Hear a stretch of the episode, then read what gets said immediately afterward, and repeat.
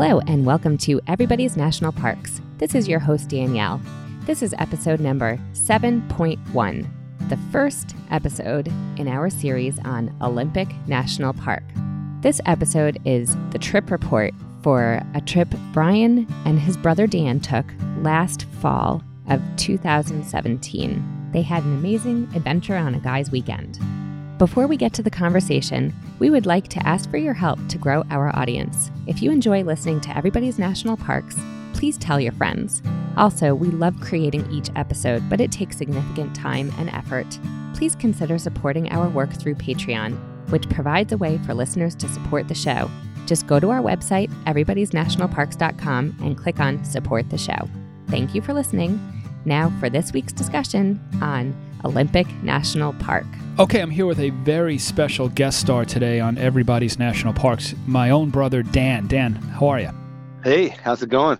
Good. So this is our trip report on Olympic National Park, which it's already been almost a, A month. month. Yeah. So it's almost been a month by the time we've had a chance to link up our schedules to chat about it. But man, what a great trip, huh? Oh, it was amazing. And I think the big punchline here is the weather was amazing. I remember over the summer texting you, what are the chances? And we did this trip in late September, early October. And I remember texting you over the summer saying, what are the chances that we get drenched on this trip? 13,000%. And somehow we made it. It was uh, a little bit of wet weather one morning that we'll get into, but otherwise, amazing weather. Yeah, it was great. I mean, it was like 50 50 that time of year. We lucked out. It was perfect fall weather. perfect fall weather. Actually, a little bit of when we got there, it was a little bit of last gasp of summer weather. It was actually legitimately hot when I landed. Oh, that's So- right. The first day. Yeah. yeah, the first day. So let's get into that. Let's talk about the first day. And we'll, as we're talking about our trip, we'll kind of describe the park too. And again, especially someone who lives there, I should mention you live not far from Olympic National Park, which is why we picked this. So, as kind of a local, you had a couple of uh, great insights that I want to pull on here. But let's just start with the first day. So, we were picked up and actually, w- this is worth mentioning. I think half the fun of the trip was our ride for the trip. So, why don't you mention your truck that we were able to use for the trip? Well, it's been in the family since new. It's a 84 Chevy pickup. Square body, right, Brian? Right, square body. That's right. you know, it used to be our dad's, which is cool. And I've kind of kept the flame going on it. So it's kind of hardcore. You know, it's not very luxurious. doesn't have a USB port or anything, which I screwed up on. no, no USB port. That's no cup holders, which I completely forgot. I had been in that truck a million times, but not in a long time. Totally forgot there was no cup holders or any of those luxuries. But just as a side note, I was stunned. You're certainly more of the car guy than I am. I was stunned on how many compliments you got on our trip. Not that you were seeking compliments on the truck. I remember we actually Ruby Beach when we pulled into the parking lot, there was a guy waiting for you to get out of the truck to tell you how much he liked the truck. It was fantastic. it's always a good time because it's always the same thing. You know, it's my uncle, brother, cousin had one of those, and we did this with it. And you know, people always have these life memories with those kind of vehicles, and it's cool to talk to people. You know, just randomly start a conversation. You know, It was great. So we rode in style. That's the punchline here. So Spartan style, but style, Spartan, yeah. but in style. So day one, you picked me up at the airport, and we drove all the way around to Lake Quinault Lodge, which is on the southern end of the park. And actually, I didn't look at the map closely enough. The lodge itself is not in the national park, but a part of the national forest. So I was a little confused. I kept waiting to see the Welcome to Olympic National Park signs as we got closer and closer to Lake Quinault. But there's a wedge there, which is uh, part of the national forest, but it's surrounded by the national park. But on Lake Quinault, part of the national forest. So, first off, Dan, what did you think of the lodge? Maybe we should just talk about the classic national parks lodge. What did you think? Uh, you know, it's so funny. I've lived here for a while and never went there. I guess that's what happens when you're local, right? You don't do the touristy stuff, but yeah, it's just one of those lodges, just iconic. It's obviously with a great view of the lake itself, but the great room, which was pretty iconic, is having the great room with a big roaring fireplace was a lot of fun. And again, we got there kind of this last day of summer where it was in the low 80s and, and nice and hot, but we got there too late to kind of jump in after dark, up in the next morning, and that's when we did the Enchanted Valley hike to O'Reilly Creek. That's correct. We decided to just power out a nice long hike. I'd been on a plane all day the day prior and then in the truck. So that's right. We decided to power out this hike. So this was a 13 mile hike, but for some reason it took us seven hours. So, what do you think was going on there? I think maybe they judge that by the crow flies. I don't think they actually, you know, use a pedometer on the trail. so, a lot of ups and downs, and you know, a lot of rocks and roots to step over, but it's well worth it. We were slightly annoyed because we were keeping a good pace, and I'm used to a pace, and I thought we'd had judged how long 13 miles would take us, and it took us so much longer. And so it did eat up the whole day, but the hike itself was great and a great, for me, an introduction to the park because, and you were pretty good about this, you were pointing out a lot of the trees and the different trees. So there's the Sitka spruce, Doug fir, some coastal redwoods. And so actually, we should back this up. Dan, why do you know so much about these trees? And maybe you want to talk a little bit about what your day job is and why you know these woods so well. I'm a land surveyor, so um, I spent a couple years up there actually working week to week, marking timber lines so they can come and cut the trees.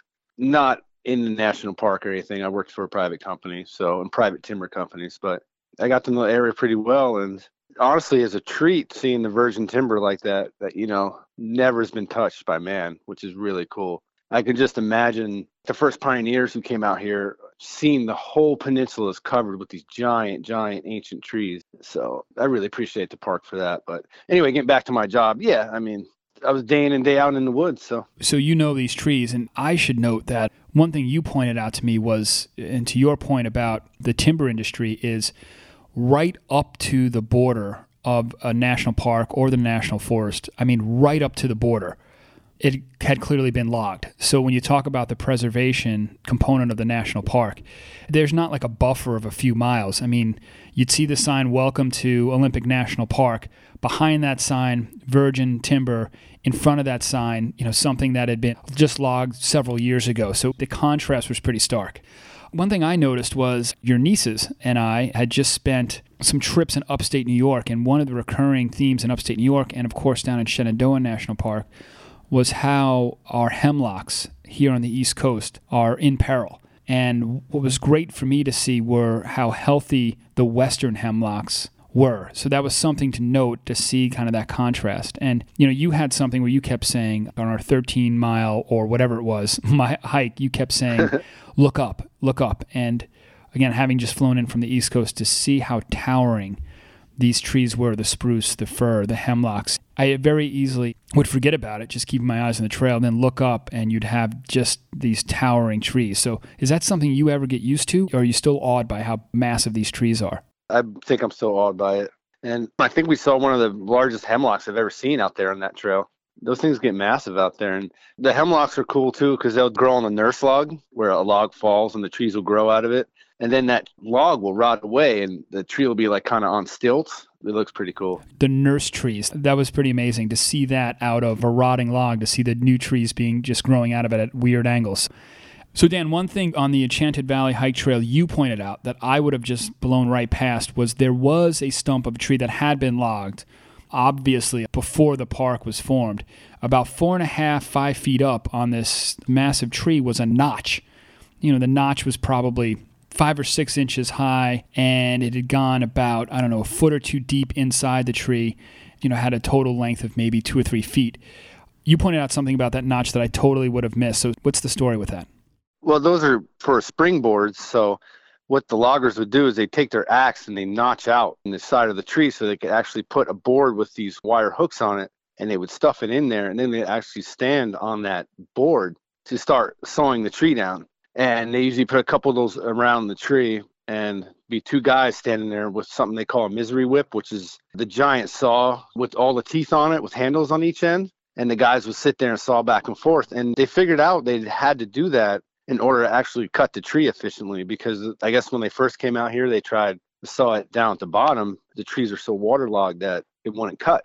It would just dull the blade right away. So they figured out to get up in the tree a little bit and they were able to cut through it. So you got to imagine these guys back in the day standing on like a two by four basically with a 14 foot saw going back and forth all day. That's what these guys did. So let me get this straight. These guys would stand on a two by four that was springy by nature with a huge saw with razor sharp teeth in the saw. So no OSHA regulations there, I take it, huh? Uh, no. we saw that. That was part of the trip. But I should say we didn't get to do the entire Enchanted Valley trail. So I should clarify the whole trail. It's an out and back trail. It's 13 miles, so it'd be 26 there and back. We split it in half. We went to O'Reilly Creek, which was about halfway up. So I think exactly was six and a half miles is what we did. So we did 13 total. So we actually never made it to the Enchanted Valley as it is. We made it to O'Reilly Creek where there were some backcountry campsites there, which seemed pretty nice. And we were able to gas up. The whole trail is right next to the east fork of the Quinault River, too. So you can follow that trail, basically stays next to the river the whole way up into that valley. So that trail, in my view, it was out and back. So let me ask you this, Dan. So in terms of kid friendly, you know, there was some up and down, but do you think kids would have been able to tackle at least a part of that trail? I think so. It wasn't too extreme, you know. Yeah, it wasn't too extreme. And again, it's nice to be next to the river. And you know, if you only did a few miles there and back, you could do that. There were certainly some stops along the way that were pretty nice. So that was the Enchanted Valley hike, which we did ask the ranger that morning we said, look, what hike would you recommend? She's like, this is the one, right? The Enchanted Valley hike is kind of the marquee hike. You know, do as much as you can. It's a real live 26 mile day hike. So start early, you get back late, but we got a later start and we just did what we could. And again, kind of dubious about the mileage on that trail because we felt like either we were slow going and we didn't realize it or it was mismarked. So we got back. A couple boxes we wanted to check is I jumped in the lake because I had to, and so again, it was end of season. I was the only person Crazy in the, man. in the lake. It actually it was cold, but we had in June went swimming in the gorges up in Ithaca at a state park there, and you know it was still spring runoff, and it had gotten down to 55 degrees. And of course, the kids wanted to go in, so I had to go in with them. This wasn't that cold. Got to chill out in the great room, and also we never got to use this. But what's nice about Lake Quinault Lodge is they have an indoor pool, like a very old fashioned. I'm sure at the time it was state of the art, but it's there. We never got to use it, but it was pretty great and pretty iconic. So, listen, we started off with a little bit of glamping. Uh, no apologies there. It felt great, and we got to stretch our legs. So, day two, we were up and out and we drove. So, just kind of the contours of Olympic National Park. We're in the south, and, you know, Olympic National Park roughly is a polygon type of park, but they have on the coast a non contiguous strip of the park, also part of the national park, that's right on the coast. We drove from Quinault basically up the coast, and our first stop was at Ruby Beach, where it was raining. So we did catch some rain, but it was raining. And do you want to talk a little bit about our walk around Ruby Beach? Ruby Beach is one of those places like everybody out here knows about. Like, I'm going to Ruby Beach. You're like, oh, yeah, yeah, yeah everyone loves that place. It's just with the haystacks and all the piles of driftwood and. So what's a haystack? You know, the haystack is the rock formations that are out in the water. That my guess is they were under the ground at one time, and the the ocean eroded all the dirt and stuff around from them, and the hard rock remained And they're pretty cool because they'll be out in the water, and trees and stuff will grow on them, and yeah, it's pretty dramatic. Um, it's very a dramatic contrast just from the flat ocean that have these rocks jutting out. So we saw Ruby Beach, but we left the beach. We revisited the beach on another day, but we then headed in to what I was most excited for, which was the Hoh Rainforest. I have kind of a national parks guidebook, and they have something like the top 20 places to visit within the national parks, and Hoh's right up there as one of the iconic things to see in the entire national park system. So we were pretty excited. So we did the Hoh system. We hiked the Hall of Moss Trail, which is, again, this book had recommended about three quarters of a mile. I mean, it is rainforest. And I think the factoid I got that struck me is when the Hall of Moss was, quote, discovered, the moss covered the ground six feet deep. And of course, that has been eroded by people visiting, and there are dedicated trails there. But it's hard to imagine where we were walking that up to the top of my head and our heads would have been moss, right? So that gives you a sense of just how dense this area was. And of course, we were there, it was raining, so it was just perfect. You know, you were in the rainforest and it's lightly raining. So you want to talk a little bit about Hoh? What do you remember about that hike? Nothing was planned, and we got that killer campsite right on the river in the park and we were right by the visitor center so we just basically just parked our truck at the campsite and we were able to hike the trail all those little trails in there the hall of mosses that other one spruce which, um, nature trail that was a mile and a quarter you. that's yep. right and then we did some of the whole trail itself. We did to Mount Tom Creek, which three miles in, which was a uh, great waterfall in the midst of this rainforest. So just to paint the picture, I mean, you think about a storybook rainforest, and you think about I don't know the Amazon or something like that. That was this, but just super super tall trees as well, and just teeming with cover, teeming with plants, teeming with moss, obviously, and ground cover. So it was great to see. And again, I think in terms of being front country trails, being tourist friendly, these were well marked. They were well guided, so you were able to get descriptions of what you saw, especially in the Hall of Moss and the Spruce Nature Trail. So things like the nurse trees. And you just had some spectacular, all these trees fighting for sunlight in this rainforest. They were growing at crazy angles and dipping in every way. So it was a highlight, but although shockingly, we'll get to this in a bit, it wasn't the highlight of the trip. So this was a nice surprise.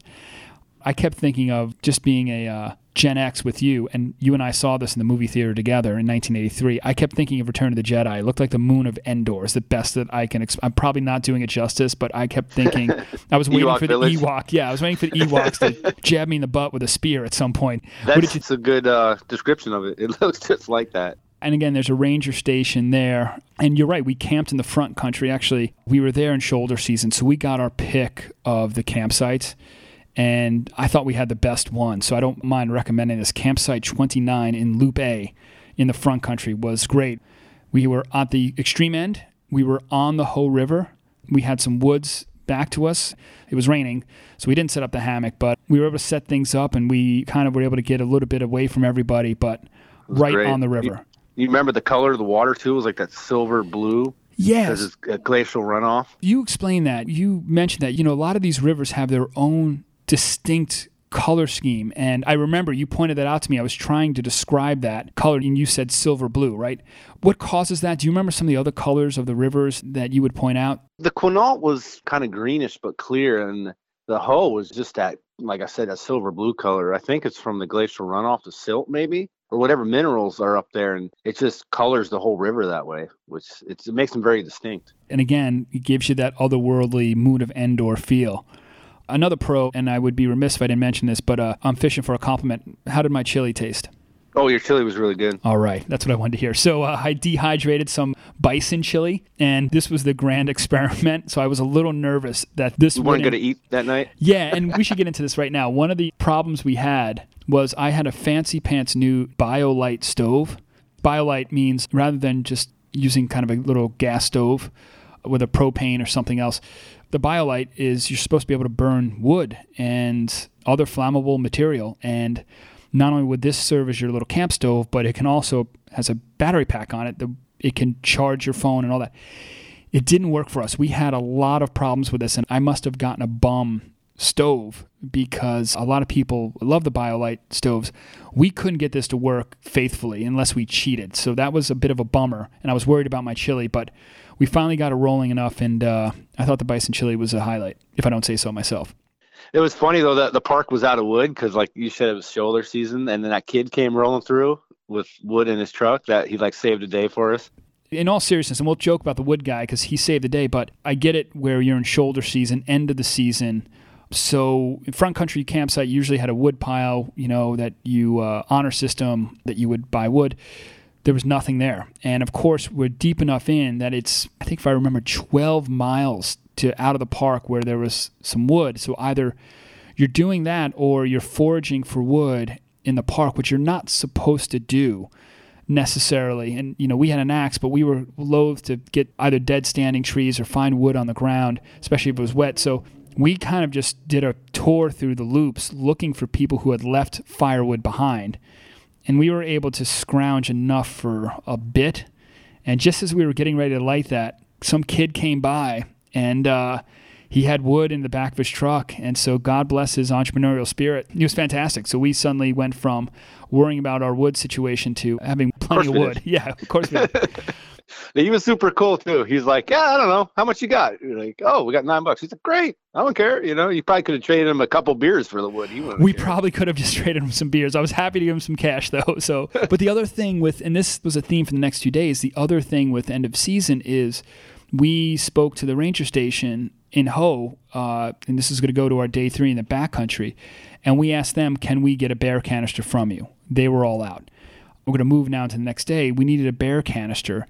We went to Ozette, and we'll explain that in a minute. But a criticism I had is as serious as the parks want you to take bears, and I take bears, and you take bear awareness seriously, I thought it'd be easier for us to get bear canisters. We did our best, I think. Tell me what you think. But they made it very difficult for us to be bear aware. They could have made it a little bit easier on us. Yeah, that was a bit of a pain. Or, you know, okay, you can go to Forks to the Thriftway and rent one, but then you got to drive all the way back to Forks to drop it off. And what was it, like 45 or 50 bucks? Yeah, and it was way out of our way. So we were hoping for either the ranger stations to have it or some of these right outside the parks, convenience store type of things that are set up. But they didn't have it. You know, shoulder season, everyone was out. Which was strange. I mean, during the summer, does every ranger station have a bunch of them and we just missed out? I don't know what really happened there. So we wanted to make it easier for us to be compliant here, and it was a little bit tough. But that gets us into day three, and this was a highlight of highlights. There was really no lowlights here, but you had suggested this, so I, I wanted to do some backcountry, and so I said, "Listen, where do you want to go in the backcountry here?" And you suggested Ozette. So,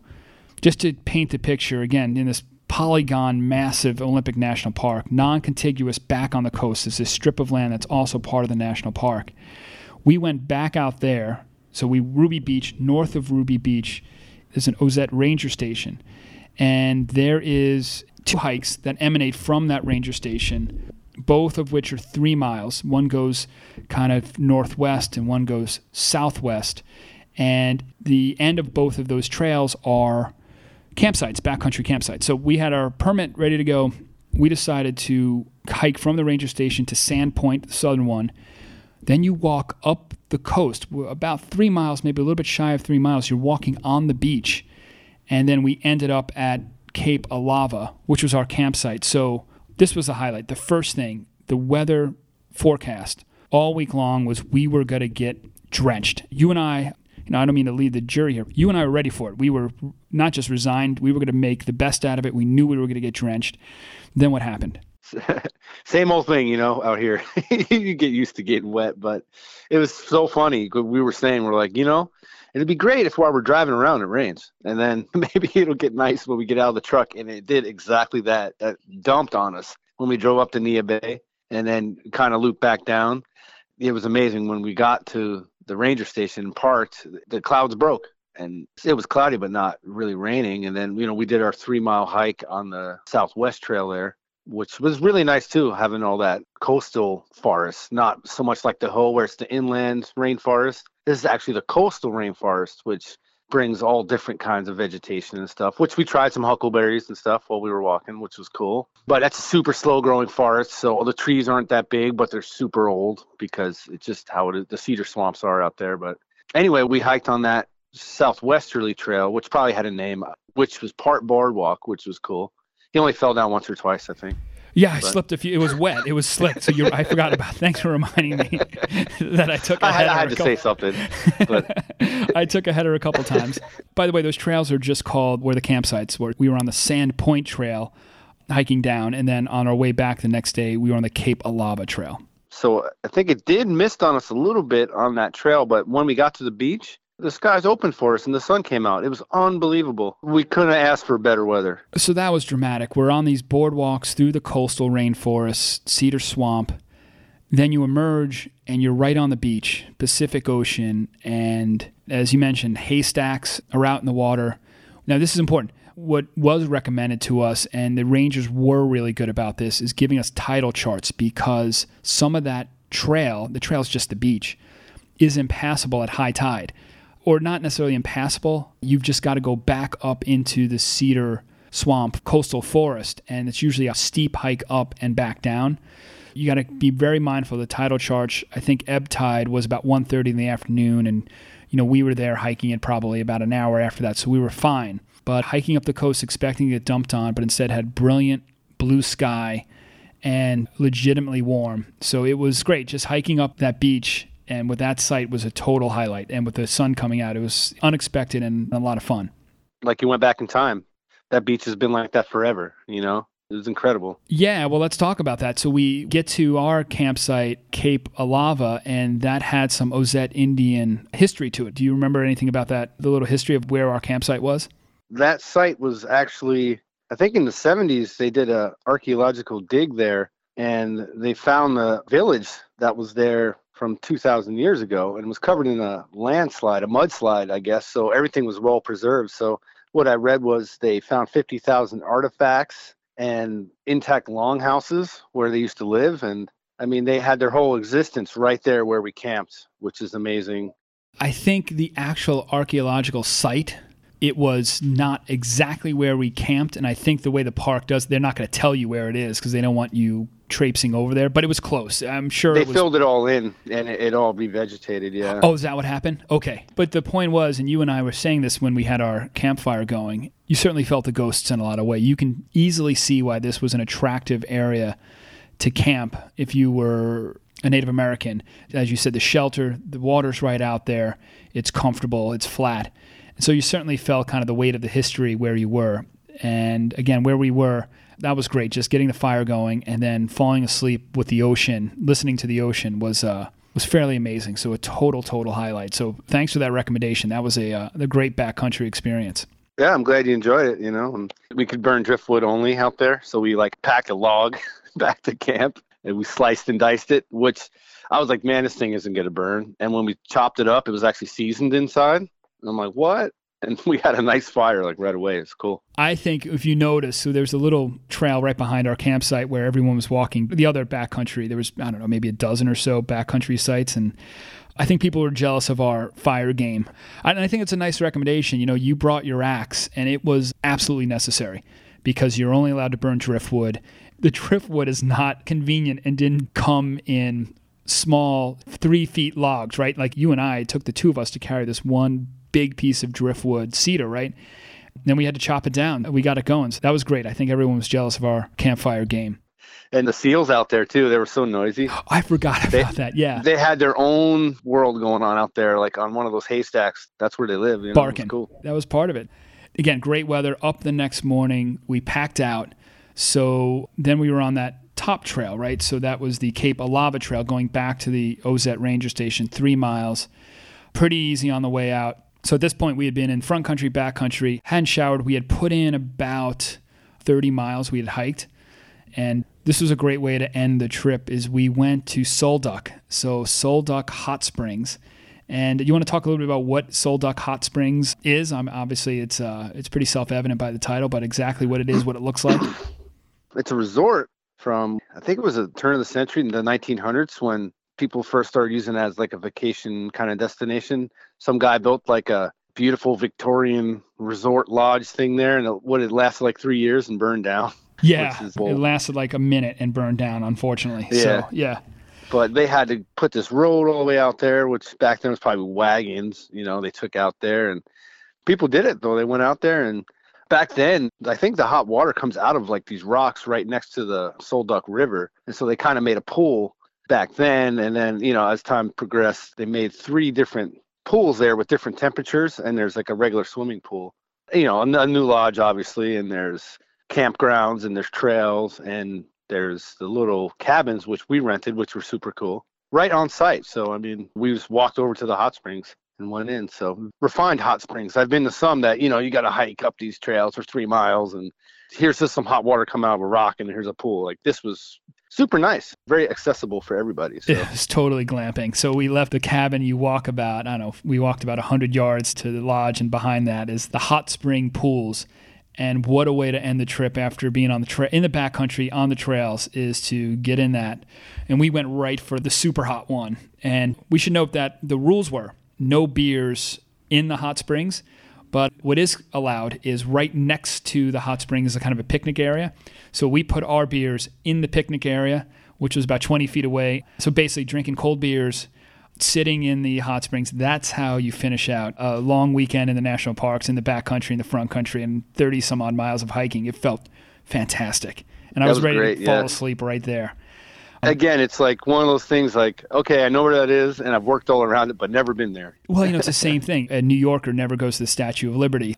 There was one other, and this is comedy, and I should say at the front, we have to share the park with everybody, and we're cool with this. If you remember, before dinner, we wanted to do the Sol Duc Falls hike, which isn't far at all, and uh, the falls were dramatic. But do you remember the knuckleheads we saw on the trail when we were hiking up the trail? The one Oh dude. Oh yeah, he So- had that uh, the air powered keyboard. I looked it up. It's are. called the melodica. I didn't know what it was called. So this guy, this guy and his buddies, I'd say early twenties. He's dressed in this patchwork jester quilt shirt. and he's blowing in a melodica, which is an air powered keyboard. So you blow into a tube and you play the keyboard. And he wasn't very good at it. So he's playing this terrible, terrible, discordant song on this annoying instrument. No offense to anybody who plays melodica. And, you know, we're in the woods. You're trying to get out a nice, quiet hike in the woods. this dude, we can laugh about it now, but I think you and I were contemplating throwing him over the falls and seeing. Yeah, we wanted to push him off the cliff. Yeah, Come on, exactly. man. Exactly. He didn't care though. His buddy had the guitar too. I don't know. His buddy had the guitar, and someone had a fifth, a Canadian club. So those guys, I don't think were feeling much pain on the trail. So I think that totally harmless, just slightly whimsical and annoying. So uh, whatever, hipsters, huh? Yeah, you see all types of people out there though. You know. You see all types. and so, listen, when we had a civilized dinner too at the lodge, which I ate elk for maybe the third time. Hey, you know one thing? So that was the end of our trip. The next day, we left, headed to the airport, and I unfortunately had to make a work call. There was no reception in Sol Duc. So we were told, you know, drive up to this turnoff for North Fork, which we thought was great because you and I grew up on the North Fork of Long Island. So this was great. So I was able to make my work call, and we finally saw the Roosevelt elk. So it was early morning because I had to call back to the East Coast, and we finally saw these Roosevelt elk. Do you want to talk a little bit about that? What we saw? Well, you remember when we were out by Quinault? Uh, Well, that's we heard the get to. elk bugle. You Start- were like, "Dude, what is that?" I'm like, "That's an elk, man." You're like, "No way." Like, Yeah. that's really what they sound like. Such a strange sound that my brain, when I heard this sound, when we were at the Enchanted Valley Trail on the way back, we heard this weird whistle, and my brain was like, why is there a New York City ice cream truck here in the middle of the woods? That's clearly broken because it's not the same jingle, but it's the best I can. It's so otherworldly and weird, and not what you expect to come out of a big animal like that. It was strange, and I was glad I got to hear what's called its siren. Called? It's a bugle. A bugle. Elk bugle. Elk Yep. bugle. So we saw the elk bugle, but didn't see the elk. So here we are, our last day, last morning before you drove back to drop me off the airport, and we're on North Fork. We look down to the Sol Duc River, and what do we see? Well, first we saw a spike elk, which a spike elk has horns, but they're just starting basically right in the middle gravel bar of the river. Like, oh, look at that, awesome, you know. And then we looked down, and there was a full bull elk, full rack, you know, probably 12 point rack, giant with his herd is what you'd call it. So the one male elk has a bunch of female elk that is his, and he protects them from other male elk. So they were bugling back and forth at each other. He's basically like, get away from my herd and it happened right in front of us, which is super cool. And yeah, we saw the maybe 10 or 12 head, and there were some little babies out there too. Cows and bulls is what they call them, you know. He just uh, rounded up his females and left. So I got some good footage and stuff. So yeah, I'm glad you finally got to see some elk because it's definitely elk country. And what a great way to end the trip, too. So from there, you just drove me back to SeaTac, and then I flew on out. It was a great trip, and we hit a lot, you know, kind of the typical areas. There's the Heart of the Hills entrance and Hurricane Ridge, and the Elwha entrance for the park by Port Angeles, again, which is more of a typical staging area. So we missed that, but we were in the southern end in Lake Quinault. We got to go to Hoh, and I would have skipped this if not for you. You know, we got going to Ruby Beach and then going back out to Ozette was spectacular and not to be missed. So I'm very, very glad you suggested that. And again, I can't think of a better way to end a long camping trip and a lot of mileage hiking is to sit in some natural hot springs and drink a local beer and uh, just chill out. And also, we should mention, it was very cool to meet the people in, in Sol Duc Hot Springs. So we made some friends right away with some people that were also in the pools with us. And that was, again, just a great way to end the uh, trip. Yeah, people so friendly. That was a great trip, man. So it's a beautiful part of the country you live in. And uh, thanks for sharing it with me. I really appreciate it. Yeah, a lot of those trails are just untapped by so many people, you know. I mean, it makes me want to do more. Our little trip that we did, I want to like do those trails up to the subalpine lakes next summer and see all the wildflowers. I mean, it's just drawing me back right now as I speak about it. So, Right. And we talked about some of the more intense backcountry where you can traverse Olympic. and you know it's going to take you seven nights or so and you know you can climb up to the snowfall right or you think about the Hoh Valley Trail we can go right up and they have a ranger station in the summer right on the rim of the glacier you know not necessarily for kids my kids age but I think just for kid stuff I think kids their imagination would run wild it was fairly well maintained some of those trails even were ADA so easy easy for kids I think our backcountry again if your kid's ready for backcountry the hike wasn't too terrible, but you know, your kids got to be ready for the backcountry. But yeah, I thought Hoh would be key for kids, in my opinion. And obviously, Lake Quinault, especially my kids, would have uh, gone bonkers and been in the lake and in the pool and had tons of fun there. But it was very family friendly. And a theme Danielle and I have discovered in seeing all these national parks is there's the hot spots where if you're there in the summertime at 11 o'clock in the morning, it's packed to the gills but it's not hard to get away from that at all. To your point, yeah, it was shoulder season, but it was beautiful. It was a weekend. Some of these trails we had to ourselves, or we would see one or two people, and that was it. And it was lovely. It was very nice. Well, listen, let's leave it there. Appreciate it. And uh, thanks for being on our podcast and looking forward to uh, maybe another trip and you can report in on what you're seeing out there. I really appreciate your time, Dan. Yeah, it was great. Thank you for listening to Everybody's National Parks. You may find show notes and links to resources on our website, everybody'snationalparks.com. While there, consider clicking on Support Our Show. You may find the podcast on Apple Podcast or wherever you listen to your favorite podcast. If you like the show, write a review and please tell your friends. You may also follow us on Twitter, Facebook, and Instagram, or send us your comments at everybody'snationalparks.com forward slash contact. We love to hear from you from the parks you are visiting so please tag us at hashtag Everybody's National Parks. Most of all, enjoy exploring the national parks with your family. Bye for now.